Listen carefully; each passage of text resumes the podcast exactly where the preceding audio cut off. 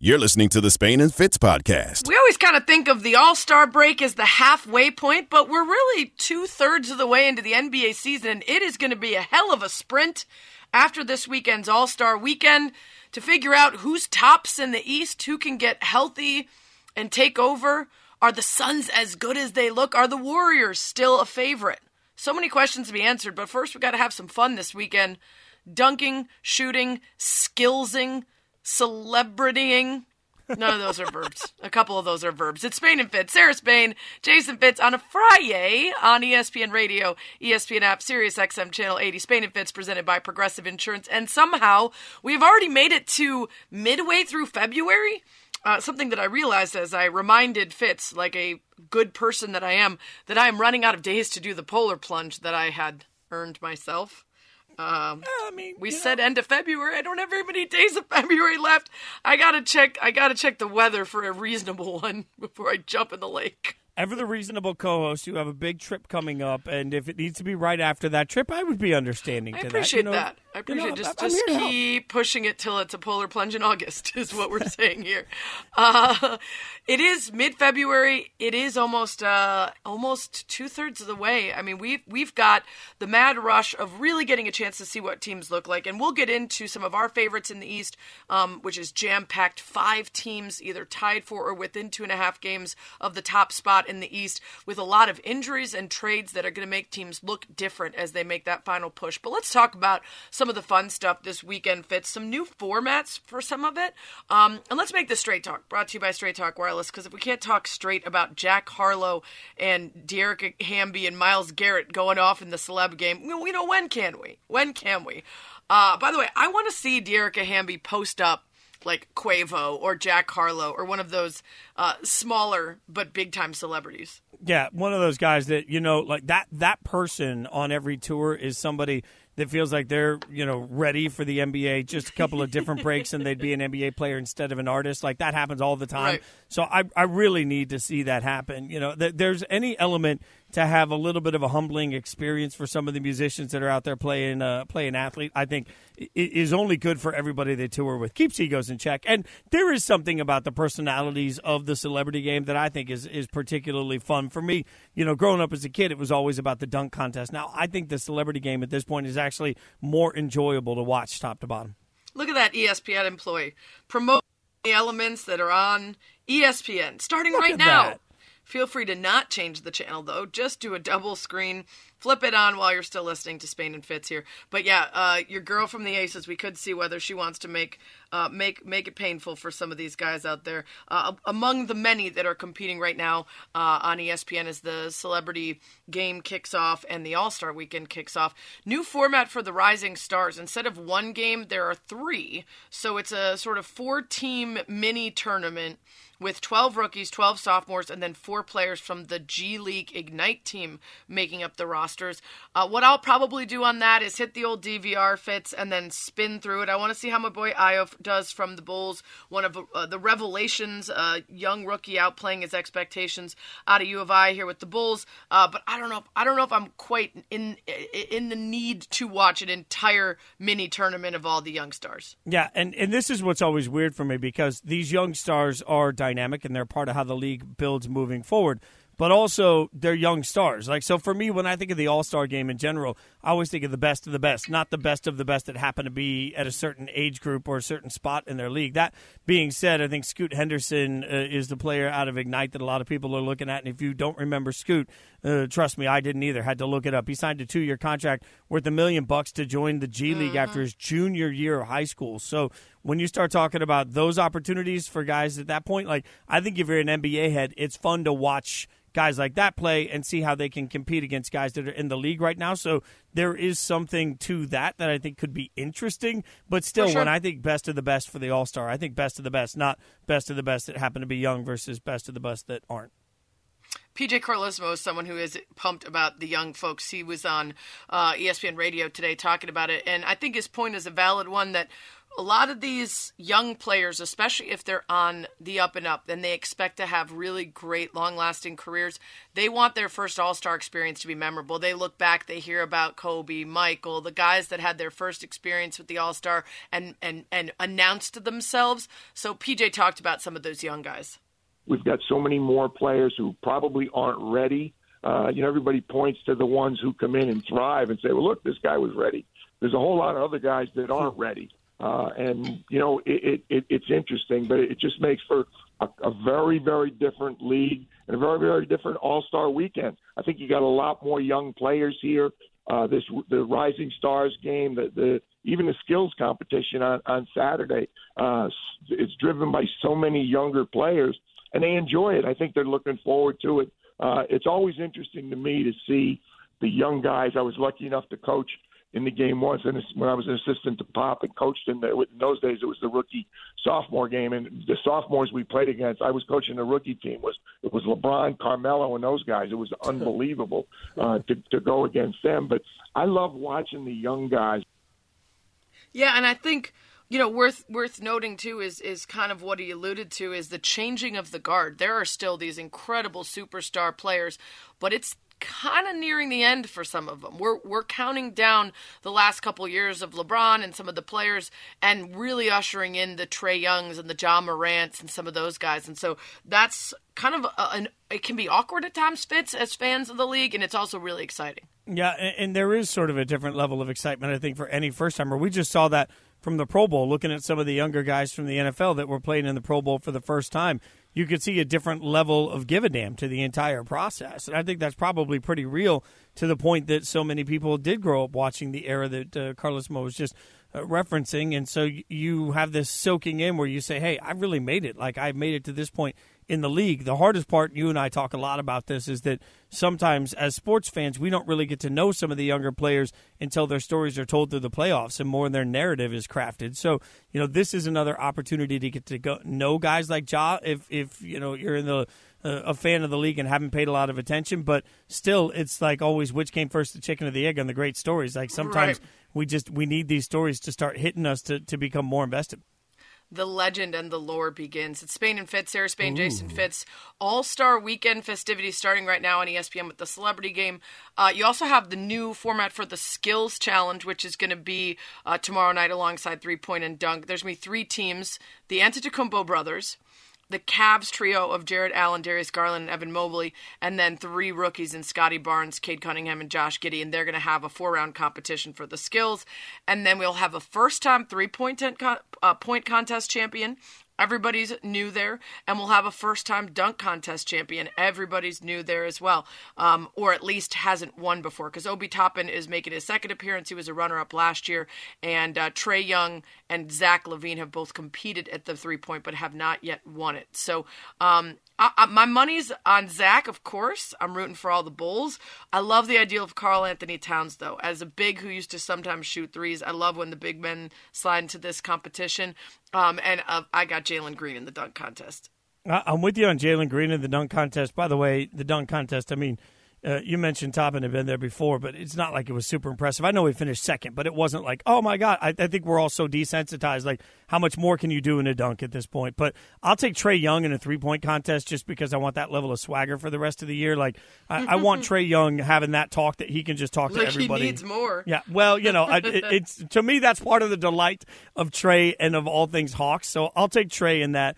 Uh, but yeah, Jalen Green uh, in the slam dunk contest. But what what's he going to do? Like line up 18 people and you know like right. Uh, push up I mean, over them while they dunk. all I'll say is that all we've done is complain about the dunk contest for years since back in the day when it really was the best. Vince Carter, Nique, MJ. We complain a lot about the super superstars, the highest flying people not competing, but we got Zach LaVine, Aaron Gordon back in 2016, and that was one of the best ever. So you just never know what's coming. I remember Dwight Howard as Superman, Blake Griffin over the car. Like there are those moments that sometimes go viral as opposed to the whole competition being compelling. But I'm here for it. I'm, I'm excited to see if they can bring the good stuff tonight and the rest of the weekend. It's Spain and Fitz, ESPN Radio, ESPN app, Sirius XM Channel 80. Coming up next, some news in college football today that we got. We'll get into it. You're listening to the Spain and Fitz podcast. It's Spain and Fitz on a Friday. Sarah Spain, Jason Fitz, ESPN Radio, ESPN app, Sirius XM, channel 80. Some college football news today. Uh, we're going to get back to the NBA. We got um, some interesting stuff to talk about with Anthony Davis, different diagnosis, and more All Star and NBA at the break. But quickly wanted to get your reaction. You're the resident college football guy around here. The report came in today that the playoff will remain at four teams, and will remain at four teams for a long time. This is not just what we've heard recently, which is the continuing push of expansion to later dates of meetings and and, and conversations, but through 2025 when the current 12-year contract expires. Fitz, I had thought a lot of the meetings and time uh, spent hours in, in those meetings by the folks in charge would lead to a decision to make the money and expand the interest and opportunity before that contract ends and uh, it's dead in the water. Yeah, I think that's the biggest surprise about it, Sarah, because realistically, I didn't expect anything now. But for them to have essentially closed the door on it all the way through this TV contract was a little shocking to me. Also shocking, according to Nicole Auerbach of The Athletic, uh, that it was an 8 to 3 vote. It needed to be unanimous. And according to The Athletic, the ACC, the Big Ten, and the Pac 12 voted against it. So for all this conversation about the SEC and blah blah blah, like it was actually the ACC and the Pac-12 were the two biggest surprises. Like I understand mm-hmm. why a conference like the Big Ten would step back and say, "No, I don't know. Like things are pretty good for us right now." But if you're the Pac-12, you've been battling for the opportunity to be included in a broader playoff field that would give you more opportunities to shine nationally. I- am stunned to see that the Pac-12, uh, and, and certainly this comes down to money and so many other things, but I'm stunned to see that that was their decision.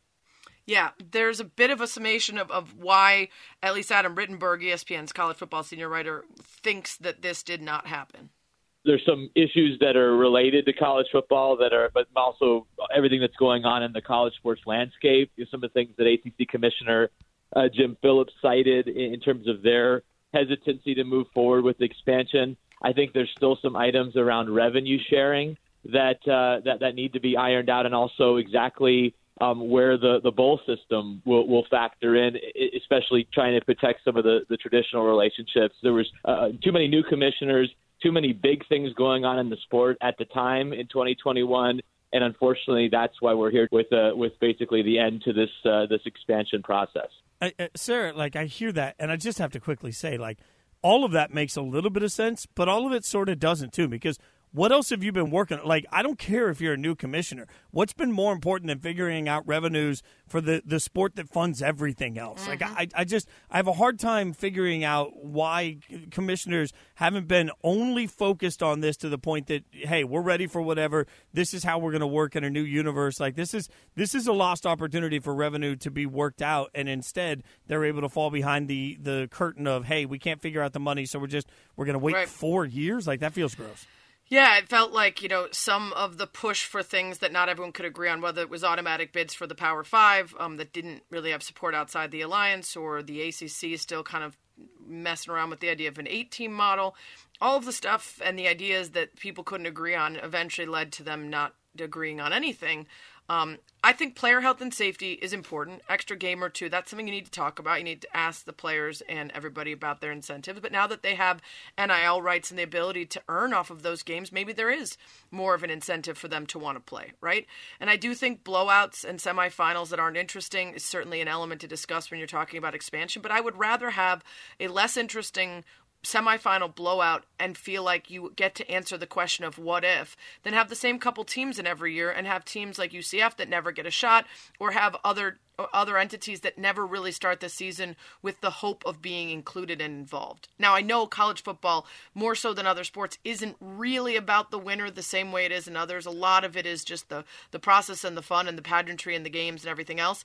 But I think you could include a whole lot more people and keep it interesting all year long for a lot more people and make a whole lot more money and do right by a lot of people if you could just agree on some of the aspects that, that hung them up because of greed and actually fear, fear of the other side. Yeah, I don't disagree with anything you just said. And frankly, if the national championship games are always going to be blowouts, who cares? Like mm-hmm. playoff games are interesting, and uh, uh playoff games give us stories to look forward to, and we saw it in the NFL this year. Like there was one weekend that were full of dud playoff games, but we still talked about them for days leading up and days afterwards. I yep. mean, I do think that there's a big win in that concept. But the one way that college football does win by not expanding is that we'll continue to get overly worked up every single Tuesday for a month and a half when the rankings come out that don't really mm-hmm. matter. Like I love that they matter enough that people watch the shows we host on them, but my God, of like course. that's the one way college football is going to win because I don't think expansion would provide for that same yelling every week.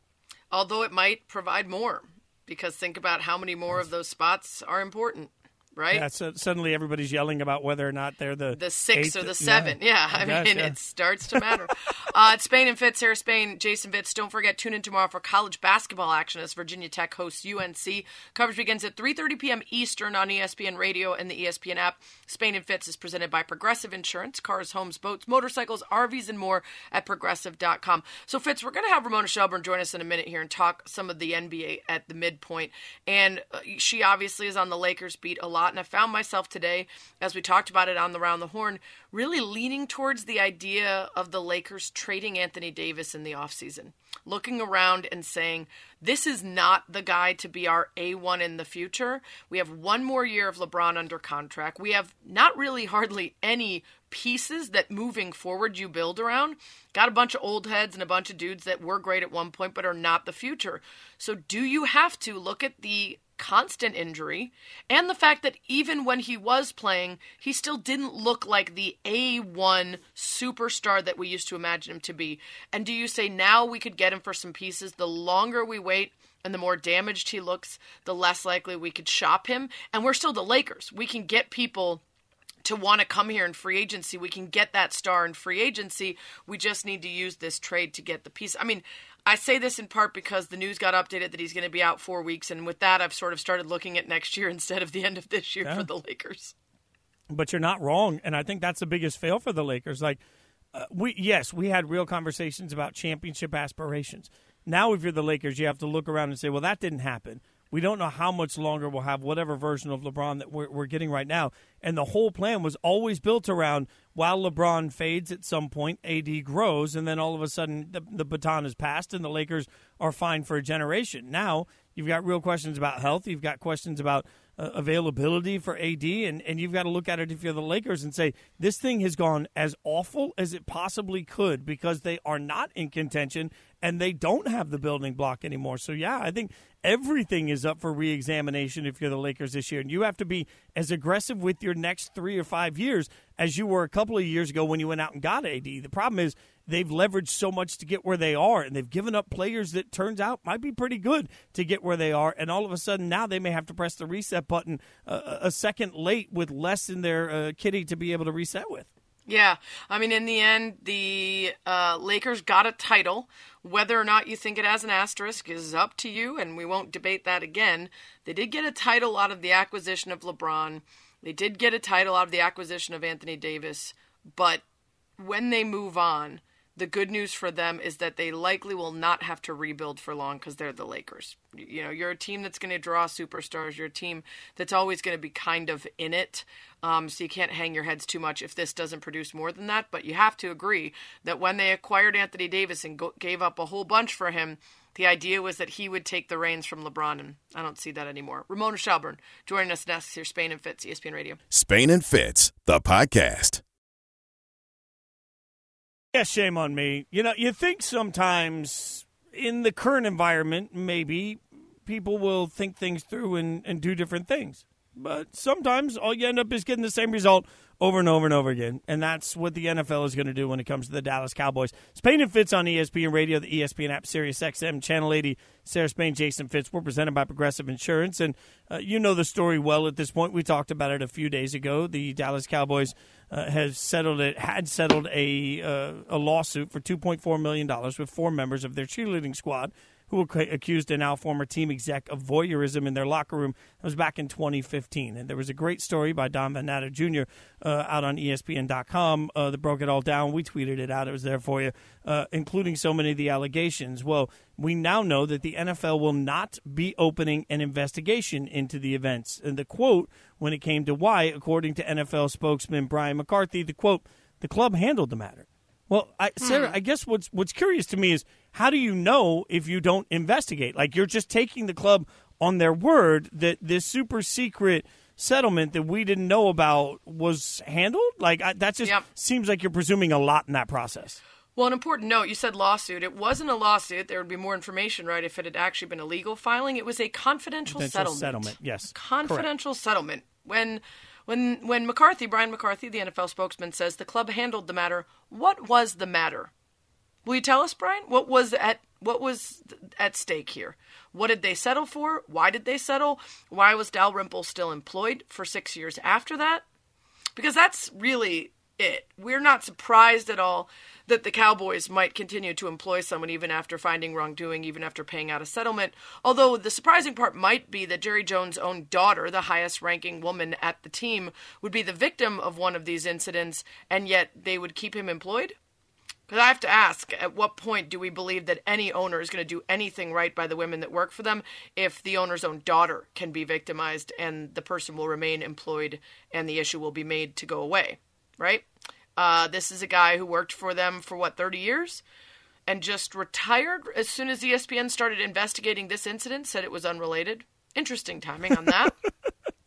All of this just adds to a growing recognition of something we've already known about the NFL, but I think the the heat is getting hotter. If you combine this with everything going on with the Washington Commanders, the Congress roundtable questioning the transparency of the league into the allegations of workplace sexual harassment there, and then you look at this where the answer is is essentially the the Cowboys told us they have it figured out, but they're unwilling to show us the alleged evidence that they have that proves Dalrymple's innocence. And we're not going to get into the details as to why he retired when you started digging around.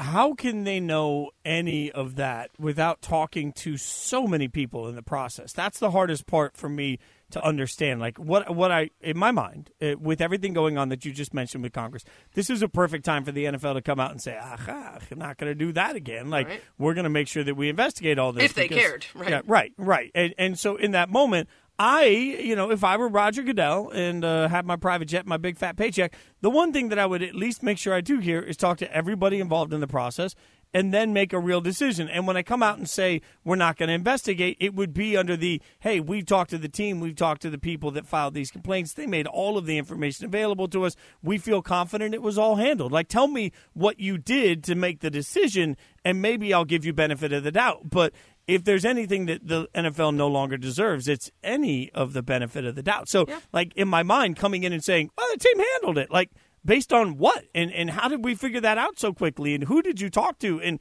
why would you for the love of god take their word for it? Investigations don't work that way. Like you, you got to at least look into it don't you Yeah, it's Spain and Fitz, Sarah Spain, Jason Fitz. I mean, in that same vein, the NFL announcing that they're hiring the ex Securities and Exchange Commission chair, Mary Jo White, to investigate Dan Snyder and to look into the new allegations that arose during that Congress roundtable.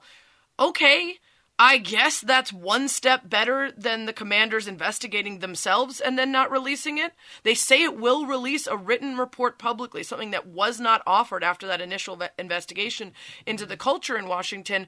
But why would I believe that the NFL would care about it being a thorough investigation? Why would I believe that Dan Snyder or anyone involved would actually cooperate, especially after the reporting done by the Washington Post that Dan Snyder was allegedly intimidating witnesses and calling former employees and their families and trying to get them not to talk? And then they hid a lot of the information, and then they strategically told us that Jon Gruden was the only person whose emails had anything in them. And then they tried to sell us on Dan Snyder's fine. Let's fine him 10 million, and his wife is in charge now. Okay, sure. So why would I believe that the NFL doing their own investigation and then releasing the results is going to give us anything other than exactly what they want us to know? You know, the one thing I needed from the NFL statement every time they made it about this investigation was this time. Like, hey, this time we're going to do it in writing, and this time we're going to do it. The, like, at least acknowledge that you didn't last time, and that's what I think is so. And I say, la- let's say, laughable about it. Nothing about what's happened is funny, but when you watch the way this has all gone down from the NFL, it's just it feels like how many times are we all going to just bury our head in the sand and say, oh, okay, yeah, cool, the NFL really cares. Like they don't, and I, I'm curious why this time they're going to get everything in writing without acknowledging why they didn't Well, last time. One reason is because uh, Congress has been pushing them to be more transparent. And if they are not satisfied with the documents that they receive, if the information reveals a need for more action, they could opt to issue some subpoenas or hold hearings or argue that the NFL has not held Snyder accountable, has not been transparent about looking into the allegations and the accusations. So at this point, there is some other force at play beyond the meat shield that is Roger Goodell. I love meat shield the way, uh, he the way that, that He's it- a meat shield for the owners. They throw him out there. He has to answer the questions. He has to allege, you know, that, that things are being done correctly, and then all the owners get to act like something's been done when nothing ever has. Well, Congress is not listening and allowing that anymore. and to that point, by the way, for anyone that thinks that there's a problem with the NFL, there obviously is. And according to a report in Sports Business Journal published on Friday, Roger Goodell uh, is looking at an extension. And remember, at the time when he did his last extension, everybody thought that that would be his last deal. In fact, uh, that was w- the way they couched it at the time. An NFL spokesman said it would be the last contract for Goodell. He's 63 at this point, and now they're negotiating negotiating an extension. Why are they negotiating an extension? Because he'll take the egg on his face all day for the 40 million dollars he makes a year or some years. I mean, you, you look at the amount of money that, that he gets paid, and to your point, you called him a, the, the meat shield. I, I think there's some truth here that everybody needs to remember. Like Roger Goodell doesn't really have any power. It's the 32 owners that he works mm-hmm. for that have the power. But we don't yell at the owners of the individual teams. We yell at Roger Goodell, and he's doing his job really well apparently because we yell at him, and the owners are like, "No, this is this is working, guys. Like this is we're being investigated by Congress. We're not even checking this Cowboys thing out. We're managing to get through all of this. Let's resign the guy. Like they're happy with the job because he's managed to keep everybody just nodding their head, marching in place, and saying, "No worries, Rogers got it." Well, that's part of it, and it's more so that the product is an addiction. How serious and how bad does what the NFL is doing need to be for us to, to kick the narcotic? Whether that's CTE, whether that's settling a lawsuit where they weren't paying out the brain injuries of black athletes because they started from a different baseline of intelligence. That's how they were arguing that they did not need to pay out the settlements to black athletes by absolute un- undeniable racism. Whether it's the culture in Washington, in Dallas, uh, Colin Kaepernick, I mean, the list goes on. And yet we show up on Sundays because the product is that good. And that's why there is maybe only faith in something like Congress being able to make a dent. Well, and and it all comes back to as I said after the Super Bowl ratings. You're right. Like, and no matter how much we try to have deep conversations, I'm not sure anybody wants to hear it as long as they get the football they want, the way they want it. Uh, speaking of deep conversations, one of the toughest topics in sports. We're going to break it down for you next with an expert. It's Spain and Fitz hanging out with you on ESPN Radio, and as always, we're also on the ESPN app. Spain and Fitz, the podcast. Friday, you got Spain and Fitz, ESPN Radio, ESPN app, Sirius XM channel 80. Spain and Fitz is presented by Progressive Insurance. Drivers who switch and save with Progressive save over $700 on average. Happy to welcome in Katie Barnes, who's been doing a fantastic job covering University of Pennsylvania swimmer Lia Thomas, who became an Ivy League champion. Uh, the Ivy Championships ongoing competition yesterday. Thomas, who is a transgender woman, won the 500 yard freestyle uh, and won it in, in a pool record and her best time since December. Um, Katie's been covering the reaction from those who support Lia and those who are perhaps against Lia's ability to participate. Katie, how would you sort of sum up the two sides of the debate that has resulted from Lia Thomas swimming for the women's team at Penn?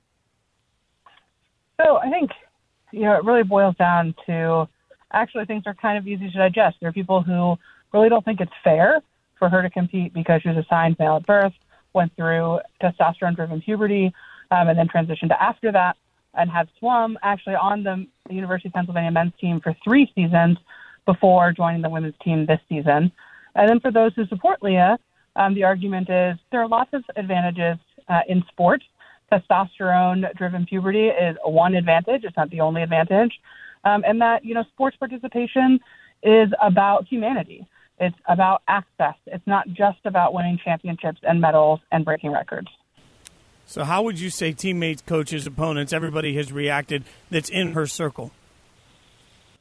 You know, honestly, the reaction has been very quiet, with the exception of uh, kind of a flurry of letters um, between parties. You know, Penn has been, uh, you know, really quiet. You know, Lia has not uh, done any media. Uh, but, you know, the head coach has not done any media.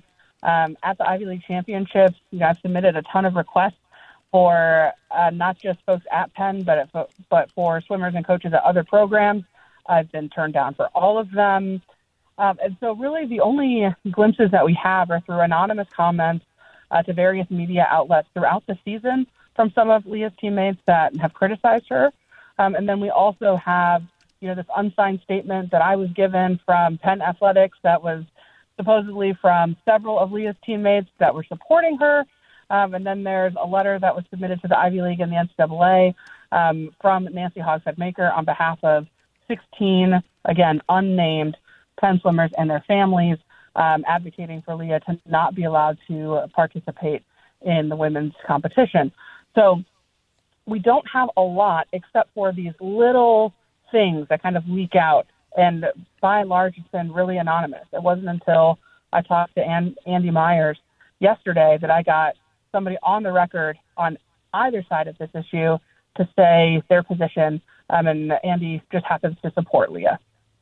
Yeah, in Katie's story on ESPN.com, uh, you write about uh, and Andy Myers wearing a, a transgender flag Thursday. Um, and there have been some noteworthy people in the swimming world who have come out publicly to support uh, Lia's ability to compete.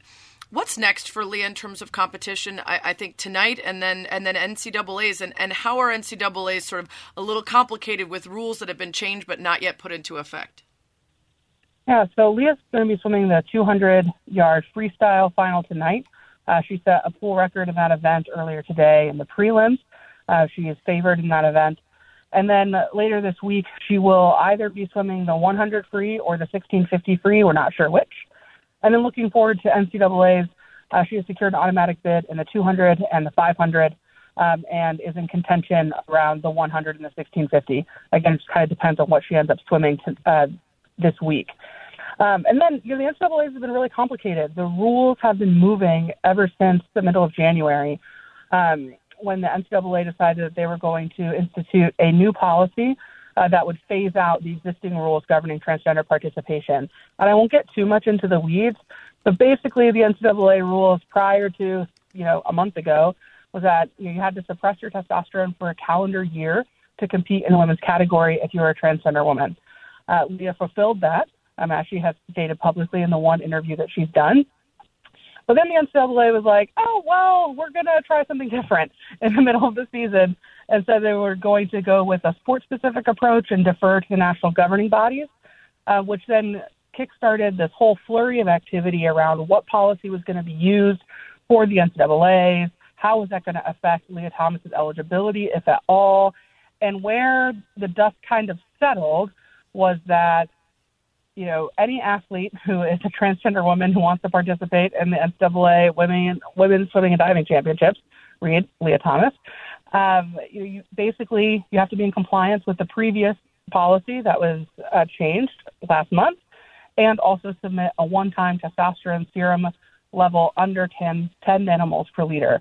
So, assuming that Lia can meet that standard, she is eligible for the NCAA championships. Nobody has said whether or not she will be swimming um, but it is expected for her to compete. So, Katie, you've done great work on this, and I, I just want to ask you an awkward question. And, you know, we don't know each other, so I, am always really transparent with people that don't know me.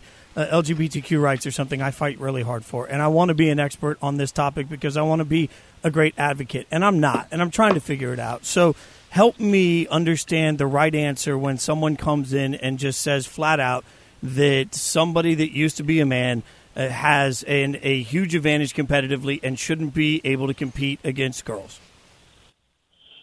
Well, I don't know if it's for me to say what the right answer to that question is. Uh, whether or not somebody who is assigned male at birth can compete in the girls and women's category. I think what is important to recognize is that whenever this topic comes up, you know, it's basically three or four conversations happening simultaneously that are very different. So context on this issue really matters. You know, a policy that might be appropriate for the Olympic level or the NCAA Division One level, for example, may not be appropriate when we're talking about youth, when we're talking about recreational sports or intramural sports. You know, the age and level of competition and stakes of that competition really matter in this conversation. And I think right now we're sort of operating at a place where very few people are making those distinctions. And certainly in public discourse, that is not happening, um, which is why, you know, you have, you know, Lia Thomas being referenced as a reason for why legislation needs to be passed that would restrict, you know, access for transgender girls all the way down to elementary school, um, you know, restrict their access to sports uh, in the girls and women's category. And, you know, those two things are very, very different conversations. That's not just my, like my personal opinion. That's a scientific fact. Uh, in terms of all the reporting that I've done with endocrinologists, with physicians, um, with people who are policymakers in this space, you know, a seven year old is not the same as a 22 year old, and they shouldn't be treated the same. And so I think sometimes that also gets really lost in this conversation. We act like we're talking about the same things at all times in all contexts, and we're not. That's such a great answer. Katie Barnes, who writes for ESPNW and has done incredible work covering Lia Thomas, the transgender female swimmer from Pennsylvania, uh, with us here on Spain and Fitz, Sarah Spain, Jason Fitz. Uh, Katie, we could we could go on forever because I think you brought up so many elements. I think the policy changes at the youth, collegiate, and pro level are incredibly important. I think understanding the demands of these athletes and their humanity when folks are asking for policies without understanding that that may in, in, encompass um, genital inspections, uh, forced medical procedures that aren't desired. Um, uh, unnecessary and unproven demands of testosterone levels that can even affect uh, women who are assigned female at birth and have always lived as women and who are then told because of a testosterone rating that they are not women and they cannot compete. The, these things are all coming up as we continue to research this. And I think that it means that an open mind and an open heart is so required when we talk about it. Mm. And I, I, I, think you've done such a fantastic job of bringing the facts in this story while constantly reminding people that it's people at the heart of it that are being pulled apart in, in the conversations from both sides. And when we remind ourselves that sport is about so much more than just who wins, I think it, it recenters us on what it must mean for Lia Thomas to be included and to feel like um, her body is doing for her what uh, she works for, and and that it's in competition against women, which is what she is, and that's I think the first step for everyone in these stories. Yeah, and I think you guys are open, like being open to having this conversation. that's a really charged issue. Uh, it's a very emotional issue, and sometimes I think even just by entertaining dialogue, um, that creates the sense that, oh, even just by holding multiple perspectives, by considering multiple perspectives, you're taking the side of one of those perspectives. And as a journalist, I think it's my job and my duty to be able to hold um, in tension all of these perspectives and all of these thoughts mm-hmm. and these ideas because this is really unsettled science. It's very disputed territory and a contested issue. And so, by definition, there are going to be many opinions floating out. Um, some more informed than others. Absolutely. And I will say this much, Katie. Uh, uh we, we tend to uh, suspect that uh, women, LGBTQ plus people, people of color can't separate their identities from their stories, but we never question the same of the majority of the reporting that's done by white men. So uh, just wanted to get that out there in terms of who can accurately and fairly cover stories despite whatever their own today, so identity and experiences. But that's a whole other show. Uh, Katie, thanks so much for the time. Great work. Thanks, Katie. Uh, thanks for having me. Awesome stuff from Katie Barnes. Highly recommend you follow them and uh, their work on this because, uh, as we all just discussed, really hard conversation to have if you don't educate yourself. At Katie underscore Barnes three is where you can follow them. We'll talk a little bit more about this next here on Spain and Fitz. Spain and Fitz, the podcast. Just had a great conversation with Katie Barnes about Lia Thomas, the UPenn swimmer who is in the midst of competing in the Ivy Swim Championships and has gotten a lot of attention as a transgender woman competing at the Division One level uh, with other women. And Fitz, I want to have a, a, a, bit more of this conversation with you. It's Sarah Spain, Jason Fitz, ESPN Radio, ESPN app, Sirius XM channel 80. Uh, this is a really t- tricky subject. It is not a simple uh, one to talk about, especially if the people involved are not educated. And I would encourage folks who are intrigued by this story, who are interested by the larger impact of trans inclusion from the youth to collegiate to professional to Olympic level, which are all very different conversations and policies uh, to discuss um, that they start following some folks who are experts in this. Chris Mosier is a great resource and one that I often go to. Um, and and game uh, changing the game is an excellent documentary you can watch about a couple different uh, trans athletes competing at the youth level, trying to make their way through sports and and inclusion. Uh, I think Fitz that's where you start is sort of an understanding of what would lead someone to transition and to choose to live um, their authentic life, uh, regardless of what they were assigned at birth. And I think if you can't get your head around that and the internal struggle, the outer challenges, everything that goes into making that decision, that's the first step toward understanding wanting to then be included in participating in sport as the gender with which you identify. And so much of the conversation around Lia Thomas, I think, requires you to first accept that Lia Thomas is a woman so if you're against her participation because your argument is that it's not good for women's sports or that they are taking something from women and female athletes, you've already denied Lia Thomas the identity. Um, and, and I think that's the place to start. After that, we can certainly talk about how some of the potential uh, um, advantages of, of going through male puberty,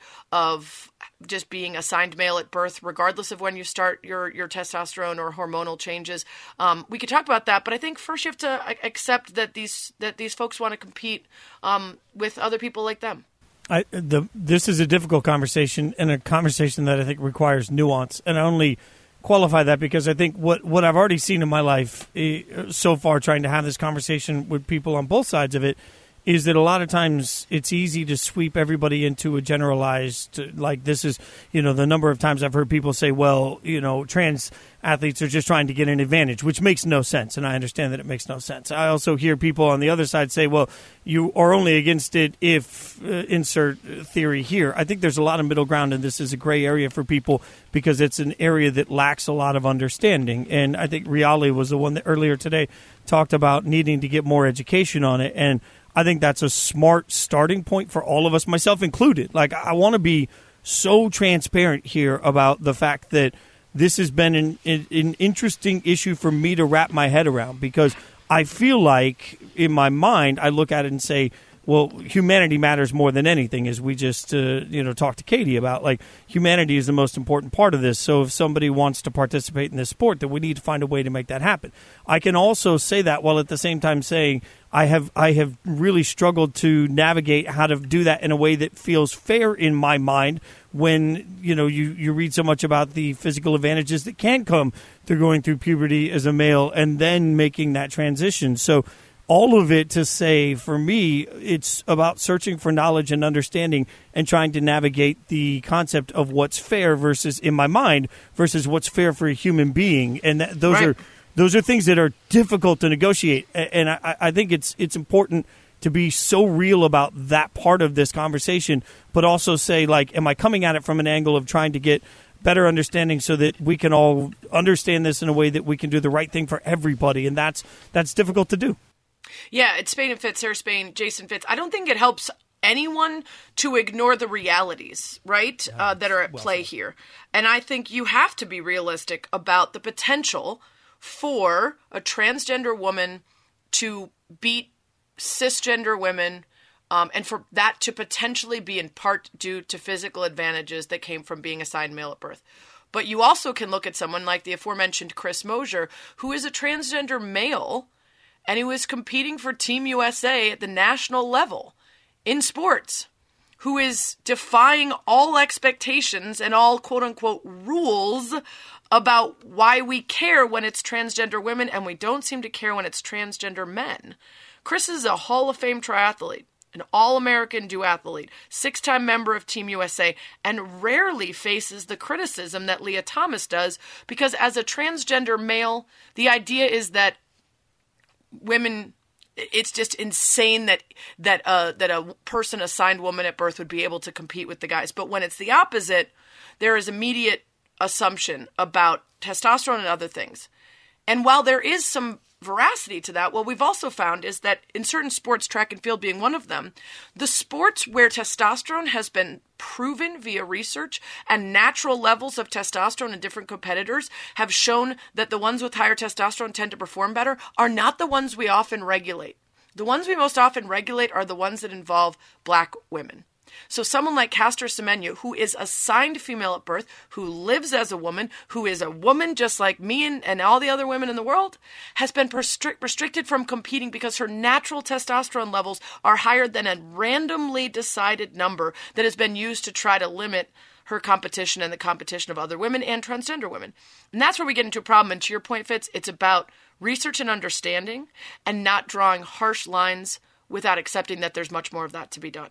Well, and I asked you before the show, and I think this is an important thing to to also be real with people. Like, there's so little information my my question to you is should we just press pause on everything while we get more information? And it's such a fair point that doing that denies everybody that's currently fighting yeah. the opportunity to be a part of something like so it's one of the things like i wish we had more info. We don't. And that means we have to collect the info in real time while we're going to figure out how to do all of this. It's very and difficult. that's why i say now i err on the side of humanity and inclusion and participation over the side of i'm mad if somebody wins. That's where I err right now. Getting back to the NBA at the All Star break next. You're listening to the Spain and Fitz podcast. Touching hands. Oh, I know this song. Uh, reaching out. this is a song that touching me. Touching you. Sweet Caroline. Sweet Caroline. Oh, oh, oh. That's close. I mean, figured it out. Bad. Spain and Fitz on ESPN Radio, the ESPN app, Sirius XM Channel 80. Sarah Spain, Jason Fitz. A little bit of flavor there as uh, they try and guess. I, I don't know, Sarah. Do you feel like you could do that with basically anybody? The most tone deaf friend you have, like, because you you know a lot of different music and you're good yeah. with lyrics. Like, I'm terrible even, at knowing lyrics and song names. Even so Boban, lost. Yeah. maybe not. Uh, that yeah, that was Boban and Luka. Um, I could I could kill at name that tune. It's usually okay. like give me one note or two notes, but Boban wasn't exactly using notes there, so I'm not sure. Yeah, there was. Uh, but I, I I feel pretty confident that um I could survive at that game with almost anyone, based either on lyrics or n- narrowly getting near the the melody. Yeah, I mean that was that was named that tone deaf is what that really yeah. was as they tried to figure it out. Now we're Name having a little bit of word fun. that sounds like another word.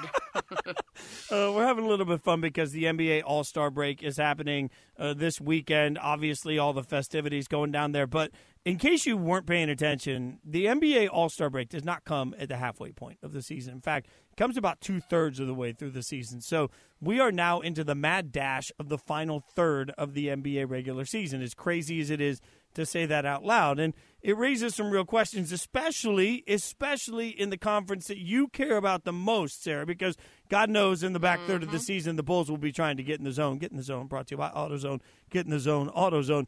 But the Bulls are going to be in a tightly packed East. So I thought we could have a little bit of fun, take a look at some of the different areas across the NBA. But we'll start there. Out, let, let's start with your level of confidence using the Bulls. How confident are you that Chicago is going to pull it out in the East?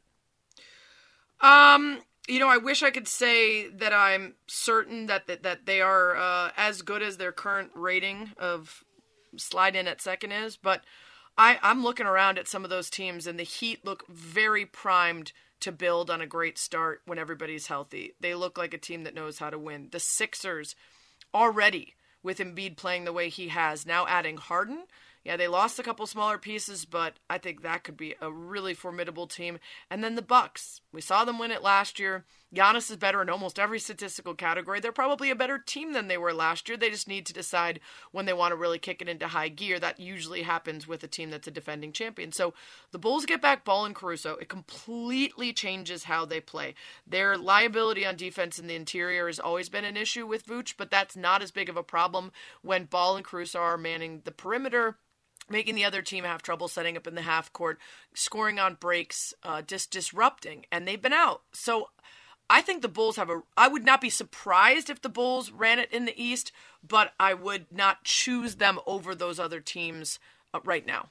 sometimes who you play matters so much that that influences the way I see the remaining portion of the season. And if you go to tankathon.com where they check out the remaining strength of schedule from this point forward in the NBA, the Bucks have the hardest remaining schedule, but it's barely more difficult than Chicago. And hmm. Miami has the 16th, right, right around the middle. I, I think all of the who you play is going to matter a lot in an East where everybody's packed in so tightly.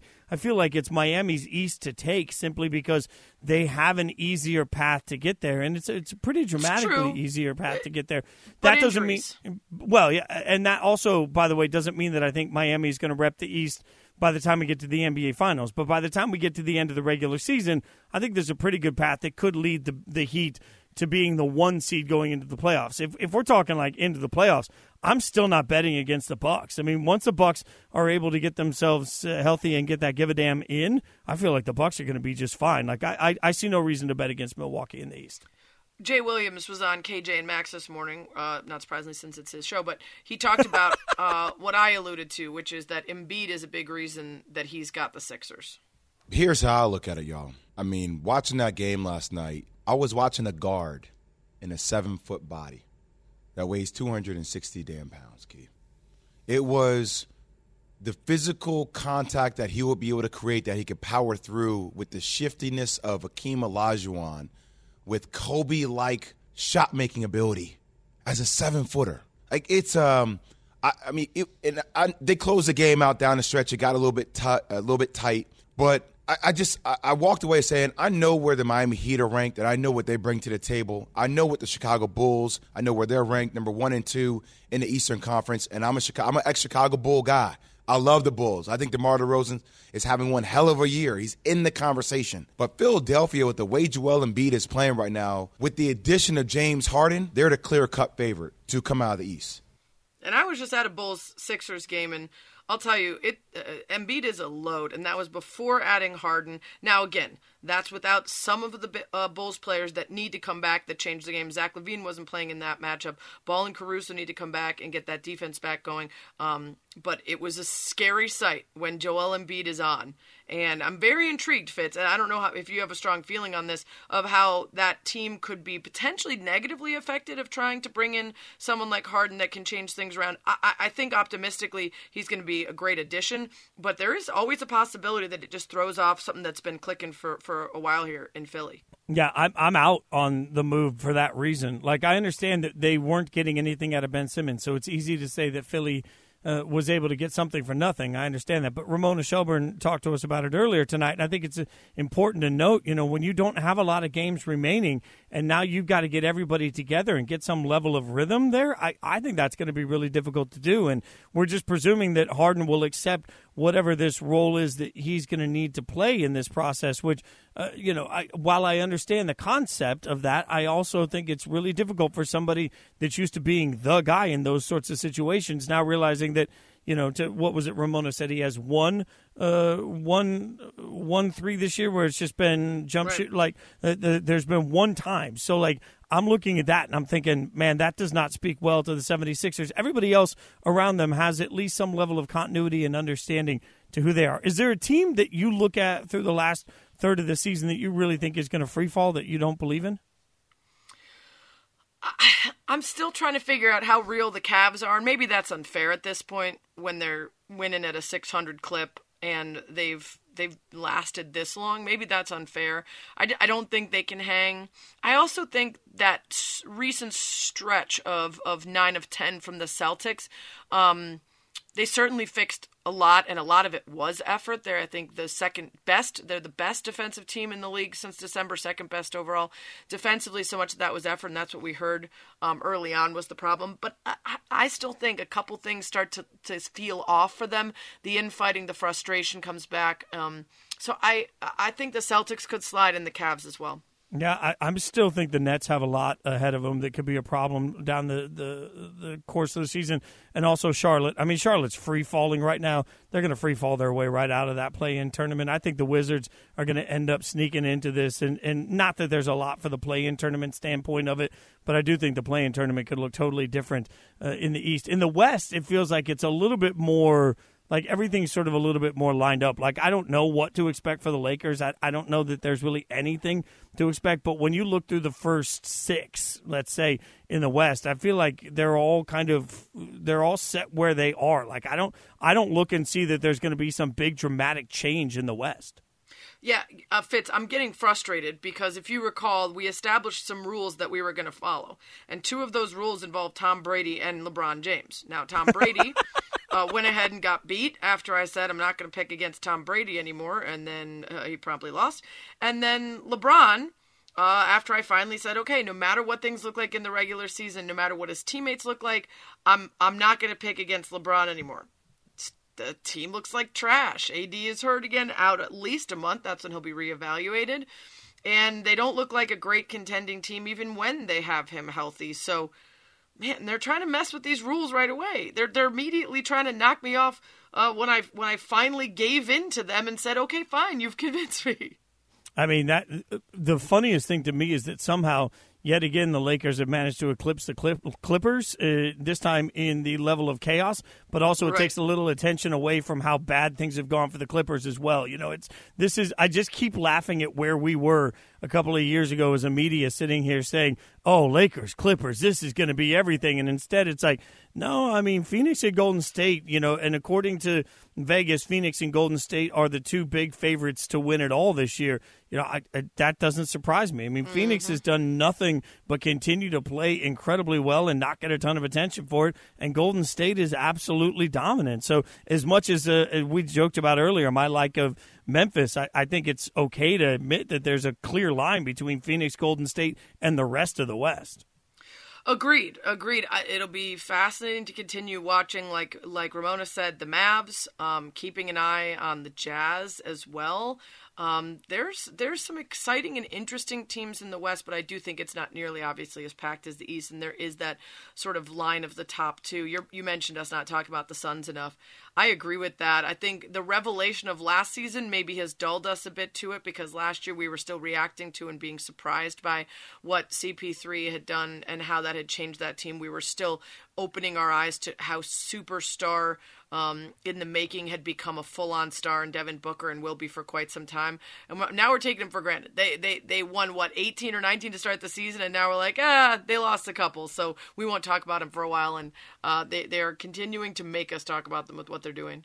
Yeah, and DeAndre Ayton, you know, obviously he's missed some games, but when he has been in, uh, has been a force too. Like I just look at Phoenix and think it's going to be fun to watch them go through another playoff run. Obviously, uh, because we didn't expect it last time, and this time we're going to be dialed in from the outset. All right, we'll we'll keep you updated on everything you need to know throughout the course of the NBA. But there's also big Major League Baseball news and a surprising development in Matthew Stafford's situation in LA. We'll tell you about it next. Spain and Fitz on ESPN Radio. You're listening to the Spain and Fitz podcast.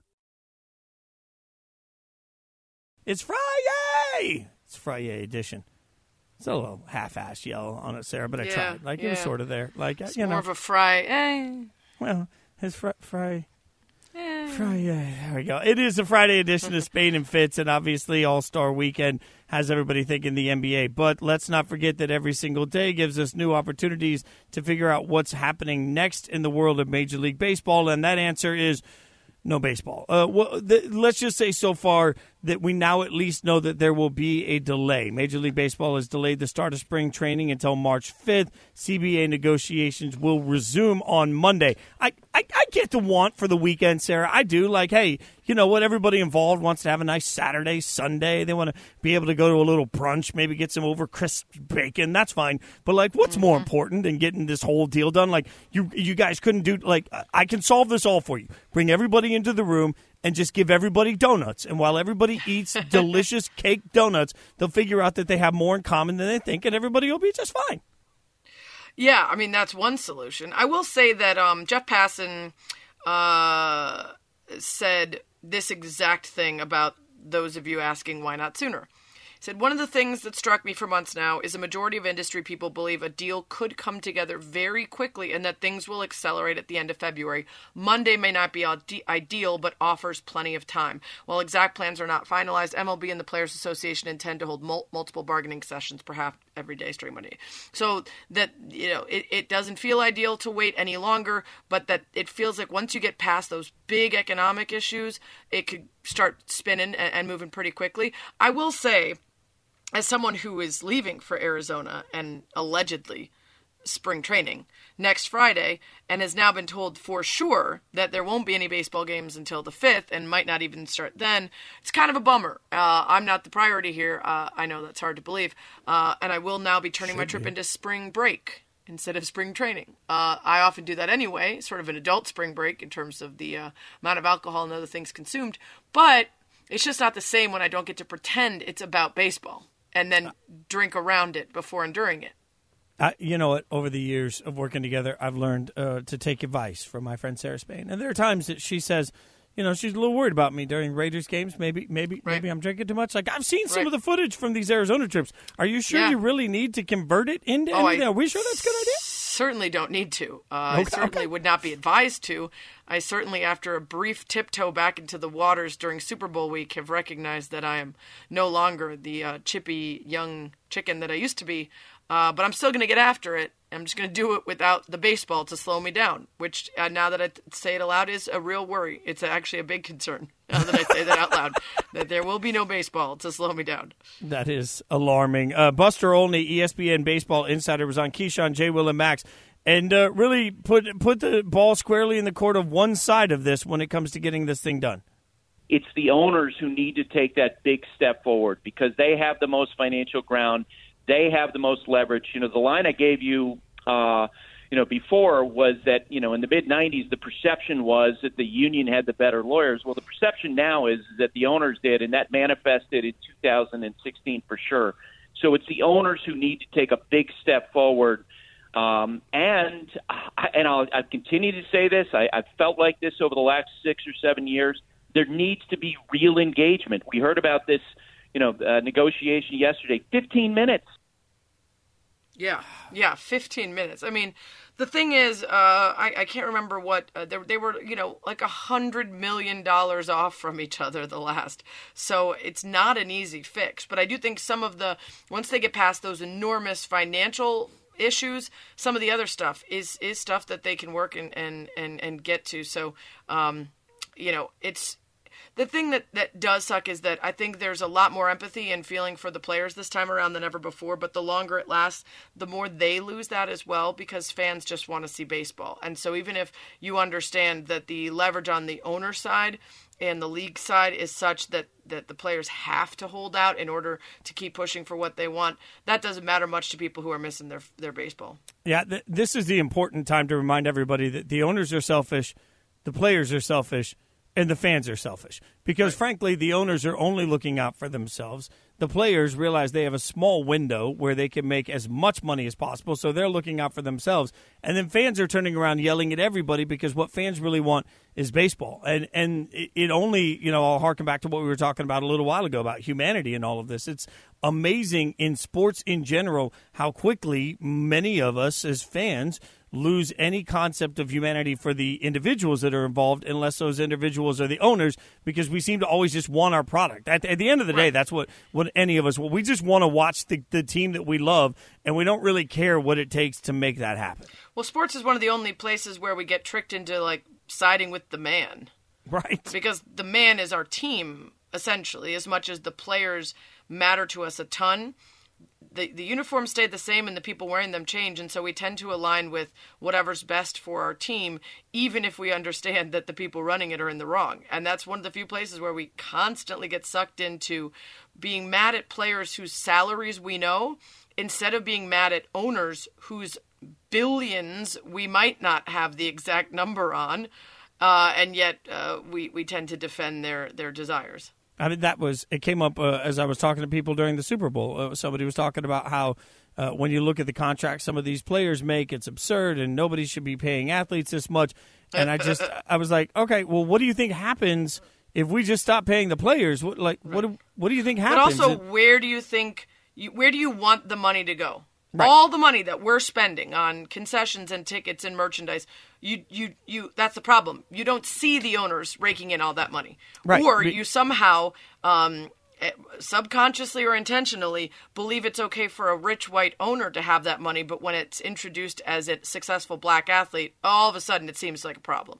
Yeah, I, I think you know you have to to look at all of this and say, okay, the the ticket prices aren't going to go back down. Like it's not like owners are going to suddenly wake up next week and be like, oh, you know what, our, our overhead's lower, so we'll charge way less. Right. Like it it is what it is in this world now. So you're either choosing to let your team owner rake in all of the cash, or you're choosing to let the individuals fight for more of it for themselves. And and frankly, whichever side of it, again, I think people just want to see the team that they love play. But I, I'm always going to side on the the opportunity of players to go get theirs if they can. And this is no different. If players can force their way into making more money, they should. Agreed. Agreed. And and the question is, can they wait it out long enough? Because that's always going to be the issue in these. The owners are always going to have way more leverage than players. Baseball less so than say football because of length of career, but you're still missing one of the minimal amount of years that you have to compete and make that money, whereas the owners have so much more. Thanks for listening to the Spain and Fitz podcast. You can listen to the show weeknights at 7 Eastern on ESPN Radio and on the ESPN app.